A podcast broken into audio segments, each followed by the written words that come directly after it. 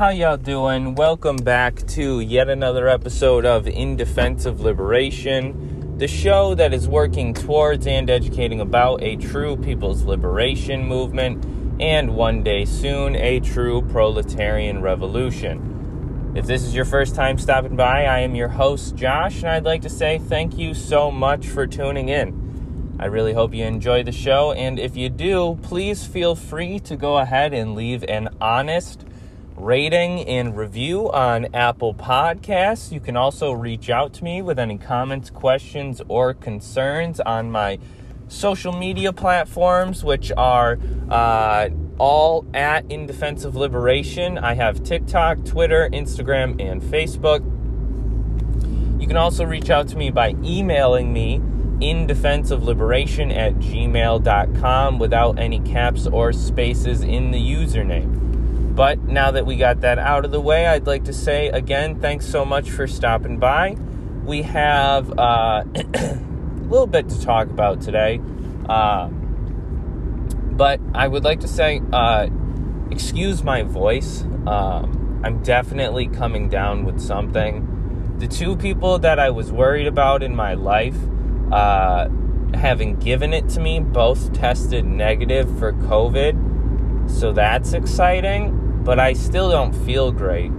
Um, so if this episode isn't, you know, the best sound, even just in my voice, I apologize for that.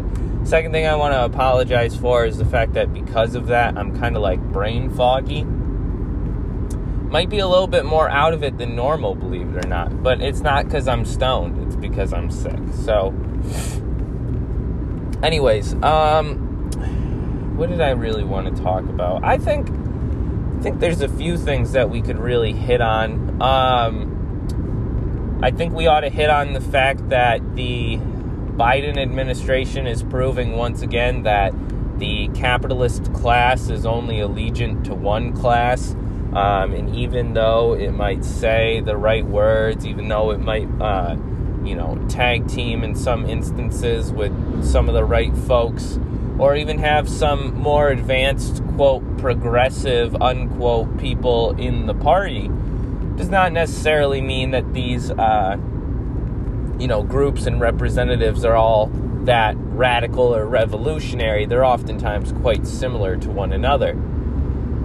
Uh, in hitting on that, I'm going to talk a little bit, just kind of briefly, about the nature of the U S empire as, you know, kind of a, a process, as like how it really came to be and developed and who really developed it, as a way to really gauge and understand why the shit that keeps happening keeps happening. And then the last thing I really want to hit on is a little bit of revolutionary hope in this period of crisis, which all of us are really waging through, um, and uh, trying to really inspire in some people who listen to this a belief that although things look rough, although, you know, some challenges are definitely ahead of us, this cannot be said to be untrue for any generation that came before us. And I think that plenty of generations, plenty of Uh, revolutionaries throughout the world have shown us that, in fact, we can stand true, we can stand tall against these challenges, and we can win. We can be victorious. But again, as I always say, and as many others say as well, we have to be the actors of our own reality.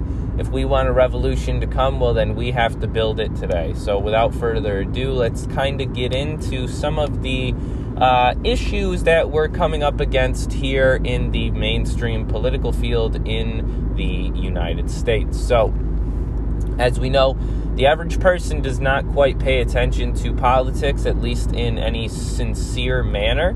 Uh, the average person, at least in the conversations that I have, uh, tends to think of politics as this popularity competition that happens every four years between a few candidates for the presidential seat.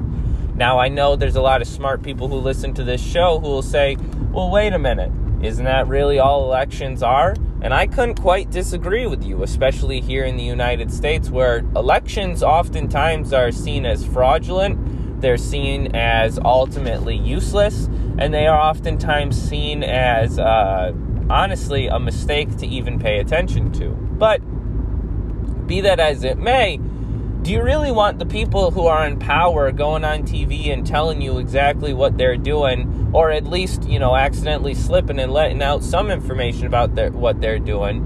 Do you re- really want these people putting their faces and their names on television and everybody who could use that information just ignoring it? Would you prefer in this light that we instead just completely cut, toss aside any relevancy when it comes to the electoral process here in the United States for our own expediency's sake, so as to not have to be distracted by all the bullshit? I wouldn't really be too, you know, uh, I wouldn't be too keen on uh, saying that, you know, that that's not something that I've wanted to do myself, but the issue with that strategy, as I've been, you know, alluding to in the way in which I've been expressing it, is the fact that the average person already doesn't know what the fuck is going on. So if we just tell everybody basically, fuck these elections, fuck these politicians, let's not pay attention to that shit, let's do our own shit, there's a good chance that the way that they're stacking their forces and the fucking bills that they're passing and all the stuff that really does have an importance when it comes to building a struggle, understanding your enemy, it will lead to some serious consequences. I mean, uh, I'm not trying to come on here and pretend that I'm some, you know, revolutionary guerrilla fighter, but at the last, you know, uh, at, at any rate, I think it's important to, like I said, know your enemy. So I think it's stupid in a lot of cases, uh, and I guess maybe not, it's not even the word. I think it's incorrect in a lot of cases to uh, disavow politics and elections on principle, especially when politics uh, is very misunderstood as what politics actually uh, incorporates. And oftentimes people forget everything is political. The reason why you pay three dollars and twenty-nine cents for orange juice at your local gas station, that is political. And I know that seems obscure, and I know some people will say, you know, well, really it's not, but it is, because if, you know, you change the political landscape, you change everything. And so you possibly change that price point to what it is actually valued at. Because as they say on This Is Hell, which is a great podcast you should check out, in a capitalist imperialist system, we know the price of everything, but we don't know the value.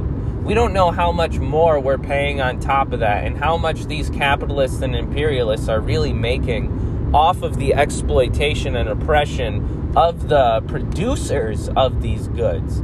So ultimately, we might know that the price of that orange juice is three dollars and twenty-nine cents, but unless we do the deep study, we'll never know the value of what a pint of orange juice is worth here because of the actual labor relations, uh, as well as uh, combined with the surplus value and labor that is often taken by the capitalists. So now that I've said all that, I think it's really obvious that the Biden administration is not doing shit, right? Now, we were told in twenty twenty, I was told in twenty twenty, that what we need to do is we need to vote for Biden because we need to get Trump out of office so that we can actually implement any kind of progressive agenda to actually fix some of the things that Trump had caused and uh, actually be able to, you know, create uh, a little bit more reform.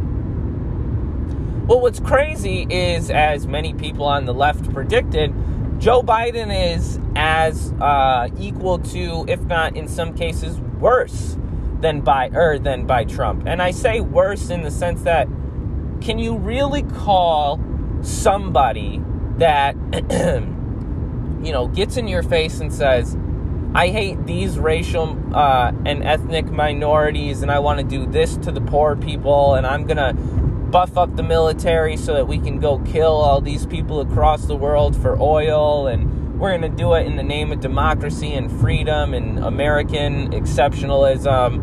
Can you really call a person that does that an evil conniver or a manipulator? Because I think folks like DeSantis, like Trump, like uh, uh, McConnell, uh, Josh Hawley, Claudia Tenney. I see all of these assholes as exactly what they are, up-in-your-face assholes. Now, they might use some nice little slander, some, uh, you know, manipulation tactics with rhetoric, et cetera, in order to, you know, beef up really what it is that they're saying. Ultimately, they're coming in your face, and if you know the language they're using, they're telling you exactly what they're going to do.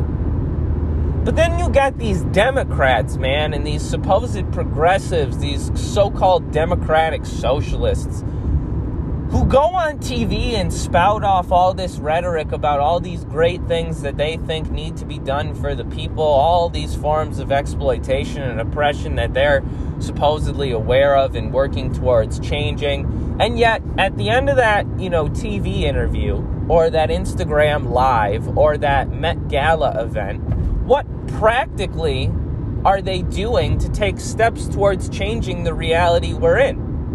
I think it's quite clear that the Democratic Party serves as the uh, good cop to the bad cop uh, strategy that the Republicans take. You know, ultimately we might call this uh, the two factions of the capitalist party. So I think that's, you know, a very important framing to have when we're talking about the fact that the Biden administration, you know, didn't pass the social spending bill, isn't doing anything for climate change, isn't reducing our military budget, is trying to take out Social Security in a backdoor attempt through private insurance, uh, is going after, you know, uh, black, brown, and indigenous people that were out in the streets protesting this time last year. They're still not allowing for clemency for elderly patients, like, uh, patients, elderly, uh, convicted, uh, and, uh, enslaved persons such as Mumia Abu Jamal, uh, Leonard Peltier, and many of the land, wa- land, defenders, water protectors, and others who were standing up and fighting after the killings of Michael Brown, of George Floyd, of Eric Garner, of Breonna Taylor, as well as the implementation of Line three and Line five. All of these things have led to sincere and serious uprising by the masses of people. Now,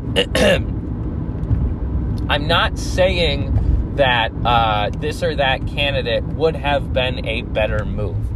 However, I do think that it's clear that if another person or if a, another administration had been put in place that was more lenient, more keen to allow for uh, demonstrations, for social change, for uh, all of these things, then we might actually see some of these uh, materializing.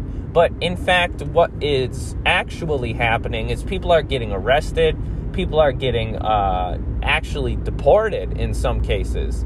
Uh, people are getting uh, beaten, they're getting pepper sprayed, they're getting arrested, all for going out on the streets and saying, hey, stop beating, pepper spraying, and killing, you know, folks in this country. Stop letting these cops do whatever the fuck they want. Stop letting this white supremacist system guise itself as some democratic institution. Uh, and of course, the state is cracking down on these people. Well, if we were to have an administration that was actually intending on changing the reality that we live in, you wouldn't see protesters who are just going out in the streets with fucking signs.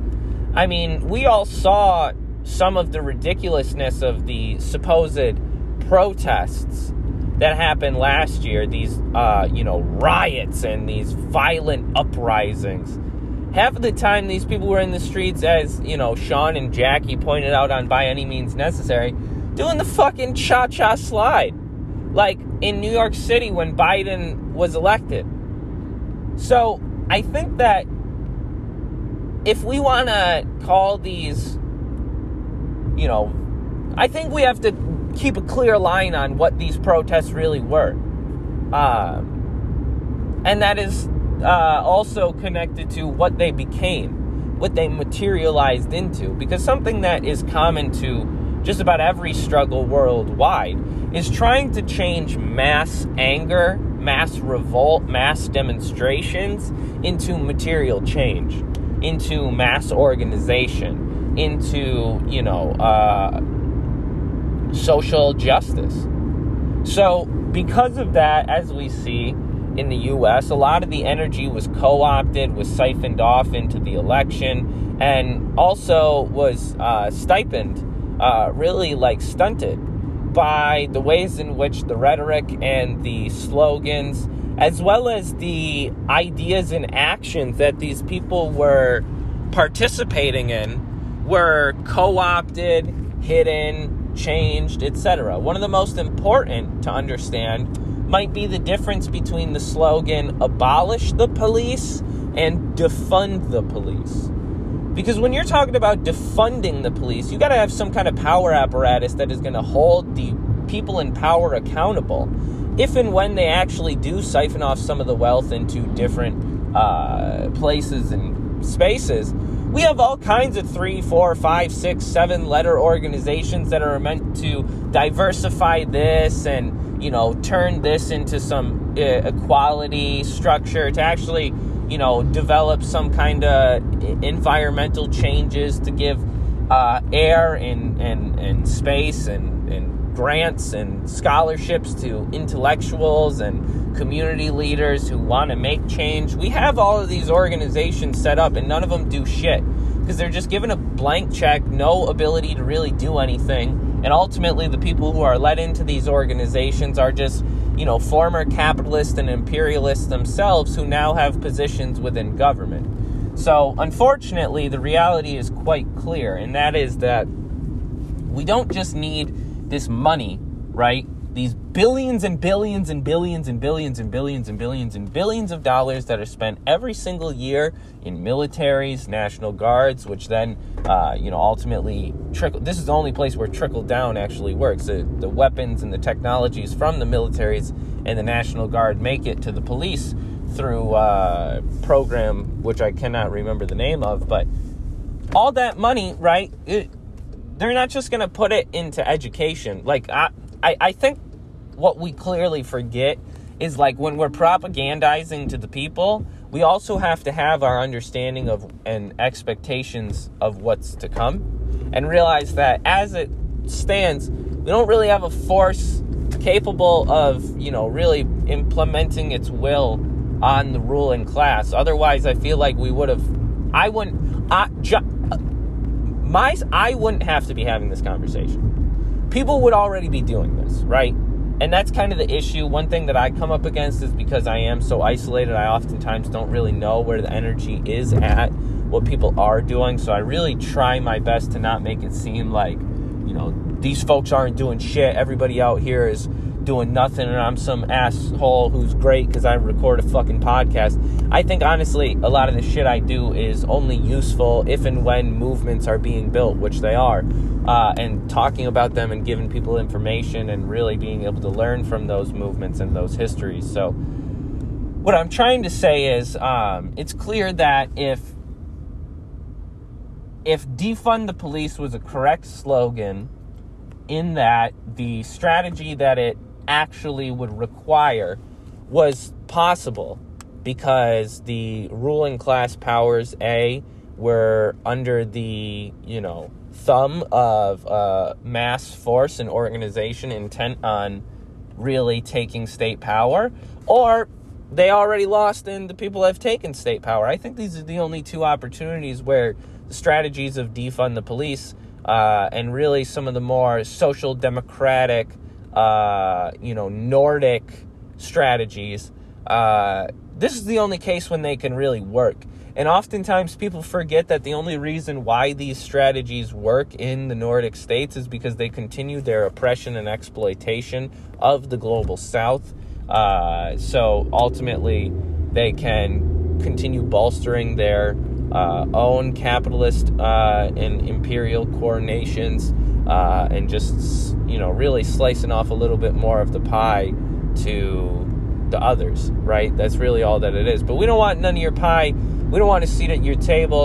We want an end to the capitalist and imperialist system, and we want to start building a new society built on scientific socialism here today. So with everything that the Biden administration is, you know, completely incapable and unwilling to do, we have to use this as fuel to really, you know, engulf the people in flames of revolutionary fire. Because, you know, if we can just get uh, Bernie Sanders or an A O C in, and they're just going to pass a little bit of reform legislation that's going to make, you know, some white folks have uh, health care or, you know, some uh, protections uh, for workers, so that they can, you know, go after their employers after they uh, fire them or something like that. But ultimately, these are temporary Band-Aid fixes because, I mean, you, you still lost your job, or, you know, you still still have to go try to find uh, a hospital or a healthcare facility that'll, you know, be able to work with you. You'll still have to continuously see the oppression of the global South for uh, a theft of their medicines, of their resources, of their doctors, and of their knowledge. Uh, and so at the end of the day, although it might help a few people, we also have to have a clear line on who it's going to hurt. And uh, I think a lot of people in the West forget this when we're talking about socialism. But the Biden administration, I'm going to just say a few things before I finish up, uh, came into office on this idea that they were going to pass the Build Back Better bill, a k a the Build Back Basic bill, which uh, the folks over at By Any Means Necessary uh, had a guest on who was calling it that, and I'm going to keep calling it that, but I'm going to hopefully also remember her name one of these times when I mention it. Uh, but they're not doing this. They are unwilling and incapable to do it. They're blaming Joe Manchin and Kyrsten Sinema, but ultimately it's the Democratic Party as a whole, which did not take control of those outliers within the party and force them to follow the party line. That's kind of what the whole party apparatus is for, is it's not individual actors who get to do what they want because, you know, that's what they want, or because they're a coal magnate who owns, you know, an incredible amount of fossil fuel industry and therefore will not actually allow for any environmental or climate justice to be had. But because the Democratic Party is ultimately a ruse and has not been democratic since the day it began to call itself such, um, we really can't expect anything else. Uh, so the Democrats and the Republicans, as we've mentioned, are one side, or I should say two sides of the same coin, um, really what we might call, you know, the two factions of the capitalist party. I'll stress that yet again. So obviously, uh, we know that it's not really, like when we talk about the Biden and, and Kamala administration, what we're meaning to mention is not these individuals themselves, but really the period in time and the party itself at the moment in which these individuals stand as the representatives for the capitalist class.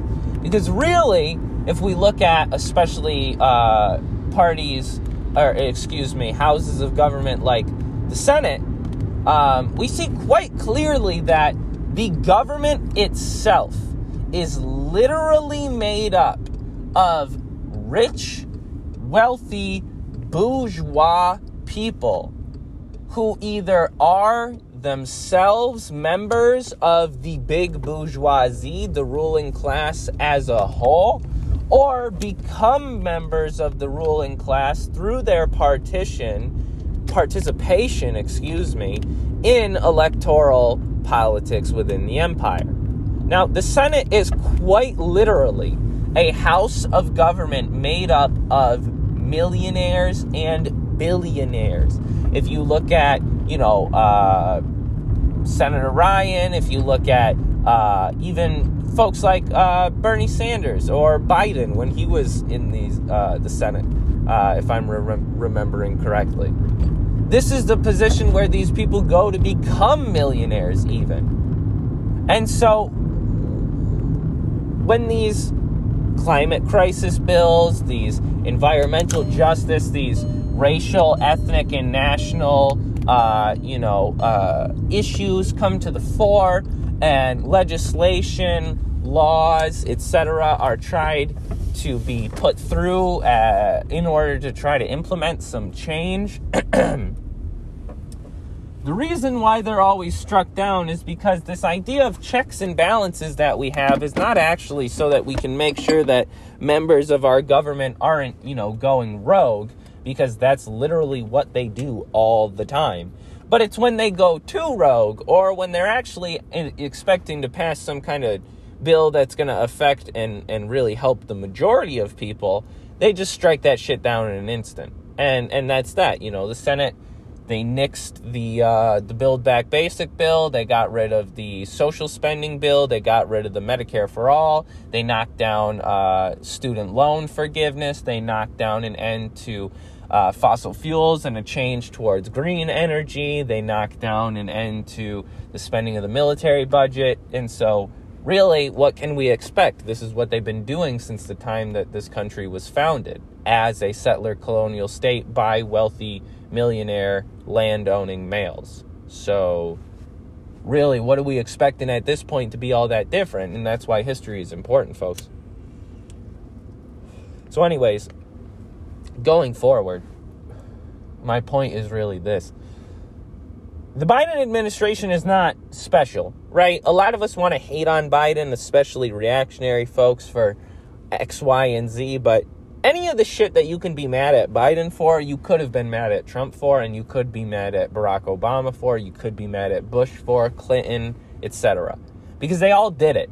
The shit that Biden's doing today is a continuation of what Obama did. The shit that Obama was doing was a continuation of what Bush Junior was doing. So at the end of the day, ultimately, you know, I think it's quite clear that these individuals and these parties really represent some of the same interests and, and participate in a lot of the same actions. Um, the Democrats are passing just about every bill that's leading to further military spending and imperialism across the global south. So there's very little that ultimately differs these uh, groups and these parties from one another.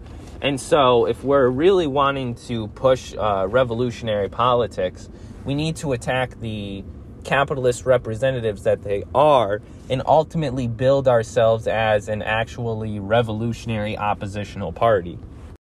Now, of course, many of us know the settler colonial nature of the United States a little bit better than most. So I think that, you know, one thing that we have to stress is that the, uh, you know, ongoing colonialism that is happening here on uh, Turtle Island, as well as all across the world, is something which cannot be ignored. It cannot be uh, coursed over. It cannot be uh, truly assimilated, and I use that word purposefully. It can't be assimilated into the struggles of anyone else quite uh, conclusively. And although, you know, we really have to focus on trying to wage a unified class struggle, this cannot and should not mean that we ignore or uh, work over the specific and particular uh, ways in which oppressed people are suffering that oppression. Meaning that if we're struggling for a true revolution, then we have to understand that a part of that revolution is decolonization and land back. Now, a lot of people, even among, you know, some left, some of the Marxist-Leninists that I, I talk to, some of the anarchists, some of the uh, Maoists even sometimes, you know, it's all just different strains of people ultimately rather than tendencies. So bringing up tendencies, I think, sometimes really comes down to just, you'd call it inner party politics if we even had an inner party, you know, but uh, really what it is, is it's just this idea of individualism and ego, which uh, really does affect the way in which we interact with one another. But anyways, I think one of the most, you know, important things that we're really missing out on right now is this idea that uh, to build a class struggle does not mean that we just do nothing except for try to get people to pick up guns and overthrow the government. A class struggle, really, if we learn from those who have engaged in it, especially if we learn from folks like, you know, Kwame Nkrumah, Julius Nyerere, Saketu or excuse me for my pronunciation there, Jesus Christ, I was trying not to cough, um, Sekou Touré, if we listen to folks like George Jackson, if we listen to uh, the folks in Latin America like Che Guevara, Fidel Castro, Jose Marti, if we really read into what it is that these individuals uh, not only said, but what they did, um, we begin to learn that a class struggle ultimately is taking scope and stock of the contradictions, the uh, concrete uh, conditions that exist within our given context. And we try to find out how it is that we can uh, really build ourselves, build up our forces and grow so that we can actually implement change that will not only just change the situation, but will revolutionarily change the situation, meaning that we're not just going to put a different face in office. We're not just going to put, you know, a few million dollars in this organization's hands so that they can keep pretending just as the uh, other organizations and representatives before them that they were actually, you know, working on doing anything or changing anything. Uh, what we actually need is power in the hands of people. We need the masses themselves involved in uh, the administration of their own communities and society. So, as we know here in uh, the United States, we have all kinds of contradictions that exist. I mean, one of the most blatant, right, is between different ethnic and national groups. Um, we consider them oftentimes different, quote, races. But then we go on to say that race is a social construct. Then we go on to say, you know, all these things. So I think we really need to study. We really need to struggle and begin to understand how these groups do constitute themselves. It was pointed out to me recently that, you know, the Rainbow Coalition, which many people cite as some true form of, uh, as a true form of interracial uh, struggle. Others point out the fact that in, instead this was intended to be an international struggle because, again, black folks, uh, Chicanos, Latinx, uh, immigrants, as well as others, uh, such as folks from uh, the Asian communities, uh, as well as, you know, plenty different uh, indigenous peoples who are still to this day being uh, exploited in many ways. They all really tried to, and ultimately did, constitute themselves as uh, national or nationalities, as different uh, national groups. Um, a lot of this can be further understood, I think, by uh, looking to Russia, because if we're talking about the Soviet Union, what we're actually talking about is more than a dozen ethnic and national groups who each Uh, waged revolutionary struggles, and in doing so came to the conclusion that in fact it was better that they align themselves internationally with one another in order to build and constitute a more powerful and centralized force that could fight back against the uh, powers of reaction and capitalism, imperialism. So if we look at things like the right of nations to Uh, self-determination, or if we look at also the uh, thesis on the national or colonial questions by Lenin, uh, as well as other works by indigenous peoples here in the United States, such as Nick Estes, um, and uh, plenty of others who have uh, theorized about how such a struggle could be waged between uh, the groups that do currently reside on Turtle Island. And I think that a lot of people get it in their head, and uh, this is what is is commonly said about, um, you know, folks who don't really want to take the time to learn about decolonial or land back theory. Um, they oftentimes are, are very, um, how do I want to call it? They're chauvinist, but I'm not trying to use one of those words. I, I had it on the tip of my tongue and I lost it. But really what these folks do is they, whether it's as intentionally as many of us really think it is, or if it's truly by accident, by just pure ignorance, as a lot of the uh, more uh, popular folks try to claim, um, I think that really an issue that we see is, you know, oh, there it is. White folks think that uh, indigenous and, and black and brown people want to build an ethnic state because their only understanding of, you know, uh, society between nations is the example that we have here in the U S, which is an ethno state by white supremacists. So, of course, through natural fears which develop from their environment, they begin to think that, oh, well, this is the example of, uh, you know, international relations, which I've had for my whole life experience, uh, has been the domination by white supremacists. So I would expect that that's going to be what indigenous, black, and brown people want. And, you know, to be honest, could you be mad at them?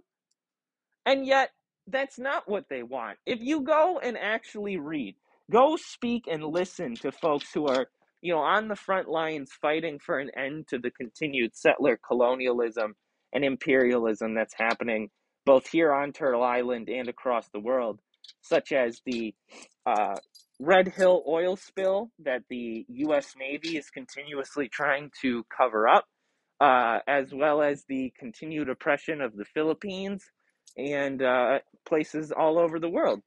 But anyways, if you listen to these folks, if you actually go and uh, do your research, you, you come to the conclusion that, in fact, really, these people don't want an ethno-state. In fact, they're they're sick of ethno-states because that is the only reality that they've ever lived as well.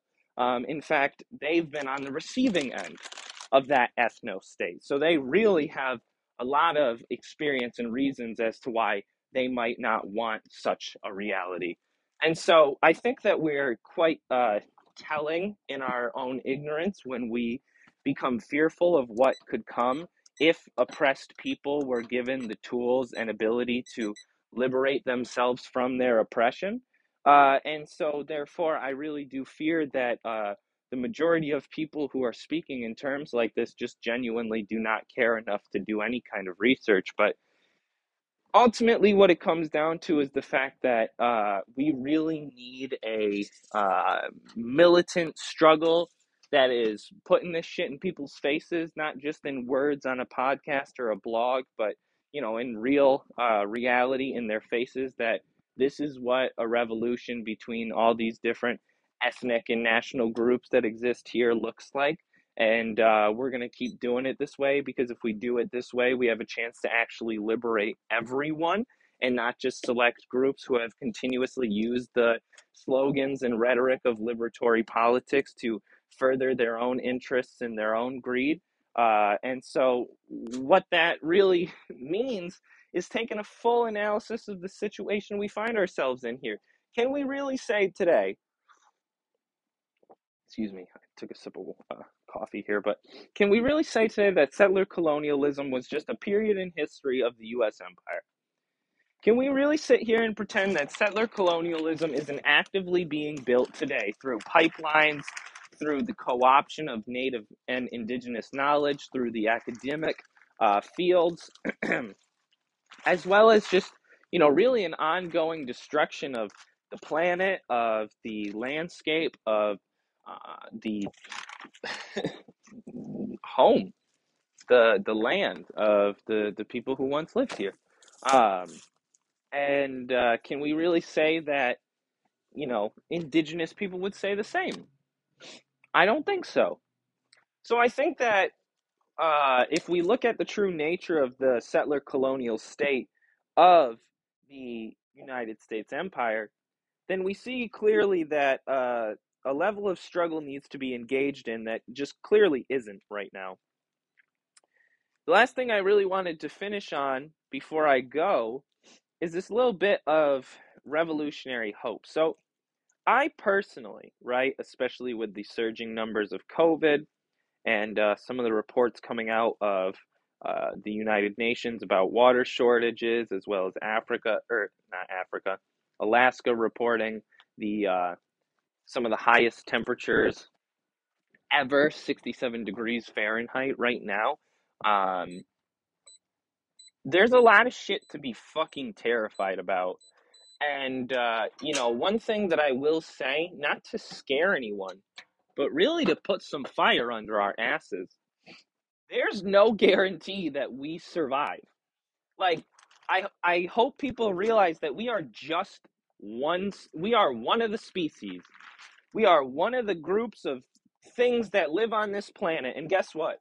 Things on this planet die all the time, and we don't bat a fucking eye. Why do we think all of a sudden, really, that human beings are so special that they deserve to stay alive on this planet? I'd say, just looking historically, we probably got a few things to say that we really don't deserve to stay here. Now, I'm not saying that, okay, let's just pack it up, right? Because there really are people who do this shit where they go, oh, you know what's a good idea? If I start talking about the fact that the earth needs to cleanse itself so that millions of people in the global south can suffer and die, and I don't need to feel guilty about it because I'm woke and an environmentalist. I don't give a shit about the fact that, you know, uh, I guess really what I want to say is this. I, I won't, I won't say that. If we don't do anything, we're not going to survive. Like, plain and simple. If we don't do the shit that we need to do in order to survive, why the fuck would we expect to survive? Do we live in some fever dream where we can just destroy an entire planet and do nothing about it, and it's just gonna be okay? I think that a lot of people get into this romantic conception of revolution that, like, well, it happened for the Russians, and it happened for the Chinese, and it happened for the Sandinistas, and it happened for, you know, all the folks here, there, and everywhere. So it, it's gonna come, it's gonna come, because, you know, obviously if we look at the capitalist and imperialist systems, there are contradictions which exist, which will, over time, bring to the fore the issues which are, uh, you know, foundational to this system. But will we have an earth to live on by the time we get to that point? Will people even still be, you know, given any autonomous power over their own existence by the time we get there? Sorry, I just watched, uh, well, I've just seen the uh, Matrix trailer for the new one, and I got that in my mind. But really, I mean, n- no jokes, genuinely. I think that it's quite terrifying to think about the fact that the average supposed, you know, communist, leftist, socialist really doesn't do anything, or really can't do anything to change the reality we're living in. Because right now, if we actually want that reality to change, we have to realize that, again, nobody's going to do it for us. The ruling class sure as shit isn't going to make this change. I mean, Biden did the COP twenty-six meeting and then immediately after signed a twenty-two million dollars uh, deal with an oil extraction company to uh, mine oil right off the coast of New York City, right off the East Coast. So, dude, listen, the shit is going down. We got to do something about it. I wrote this paper, or whatever you want to call it. I wrote this little piece that you can go read. It's uh, called We Must Resist. I also wrote one which I spoke about in our episode yesterday, uh, comments and questions regarding a revolution in the U S empire. Um, And I think that a lot of the contradictions that do exist here in the United States pose a difficulty. But I think that if we just, uh, A, take the approach that, well, they'll be resolved eventually, without, you know, really militantly and in a disciplined fashion, trying to learn new strategies, trying to develop new tactics to actually do something about this, then it's not just going to happen. And also, B, if we don't, uh, you know, actually get behind the groups of uh, marginalized and oppressed people which are leading these struggles and actually learn from them and support them, then that's probably not going to work either. And, you know, ultimately, if we don't um, really get up off of our asses and join these organizations, uh, it's just going to be a bunch of people like myself and others who have podcasts. And what the fuck is that going to do? What what has that done? I mean, it's been, I've been doing the podcast for two years now. I know people who've been doing podcasts for a decade. What the fuck does a podcast that's around for a decade do, uh, you know, if it's not actively engaged in, uh, you know, revolutionary struggle? Like, I know that there are uh, podcasts that have been around for a while that use a lot of their money towards, you know, actually building revolutionary organizations and supporting revolutions worldwide. So that's one thing. But if you just sit around and record a podcast or write a blog or all you do is write books, like, come on now, man. Like, I get it. This shit is important. But we need motherfuckers doing other shit, too, you know? Like, feeding people and stuff. Like, I think if you're really good at writing, I, let me just say this. Everyone is going to be needed in a revolution. Every single type of person, every type of skill, every type of, you know, uh, idea. It, it's going to be necessary in a revolution because we're going to be on our own. And we're going to be up against a more powerful, more connected, more wealthy, more uh, militant uh, class than ourselves. So we, we need everyone. But, you know, I love books just as much as the next guy, right? But if I can only read books, that doesn't offer the revolution anything, you know? So I just want to finish it off with this. Uh, if we look right now at places in Latin America, in Africa, and in Asia, there's a lot to be seen, right? We see a lot of contradictions. We see a lot of oppression. We see a lot of suffering. We see a lot of struggle. But what we are seeing in a way that we are not seeing in the West is a, matil- a, a, a militancy and a determination towards socialism. Now, a lot of people want to hop on other people's, you know, junk and say, well, this or that group really isn't socialist, or this or that group really isn't Marxist. And, okay, round of applause for the true Marxists over here, right? You, you know, read a fantastic book, and now you're applying that knowledge. That's incredible. I'm so proud of you. But if all you're doing is going on Twitter and criticizing the Pedro Castiles, Gabriel Boric, uh, you know, and others uh, across, you know, Africa, Asia, and Latin America. But you're not doing anything in your own personal community. You're not doing anything to build a socialist project here in the U S empire or wherever you are. I don't really give a fuck about your ideas on Twitter because you can be right as right is and still not do a goddamn thing about it. The philosophers of the world have only interpreted the world. The point, however, is to change it. Get up off your fucking ass and go do something. Even if that something is talking to people in your community. Even if that something is collecting donations so that you can drop off food at a community fridge. Even if that, you know, get up off of your ass is taking the shit that you read in those books and bringing it to children or bringing it to individuals who, you know, are on the wrong side of uh, society right now due to uh, systems and, and structures that have put in place to take advantage of people who don't have as much as others do, and go give them some revolutionary consciousness. That's what George Jackson did in the middle of one of the most dangerous prisons in the whole world, San Quentin. He said, I came in with a criminal mentality, and then we went around and we tried to develop a revolutionary black consciousness.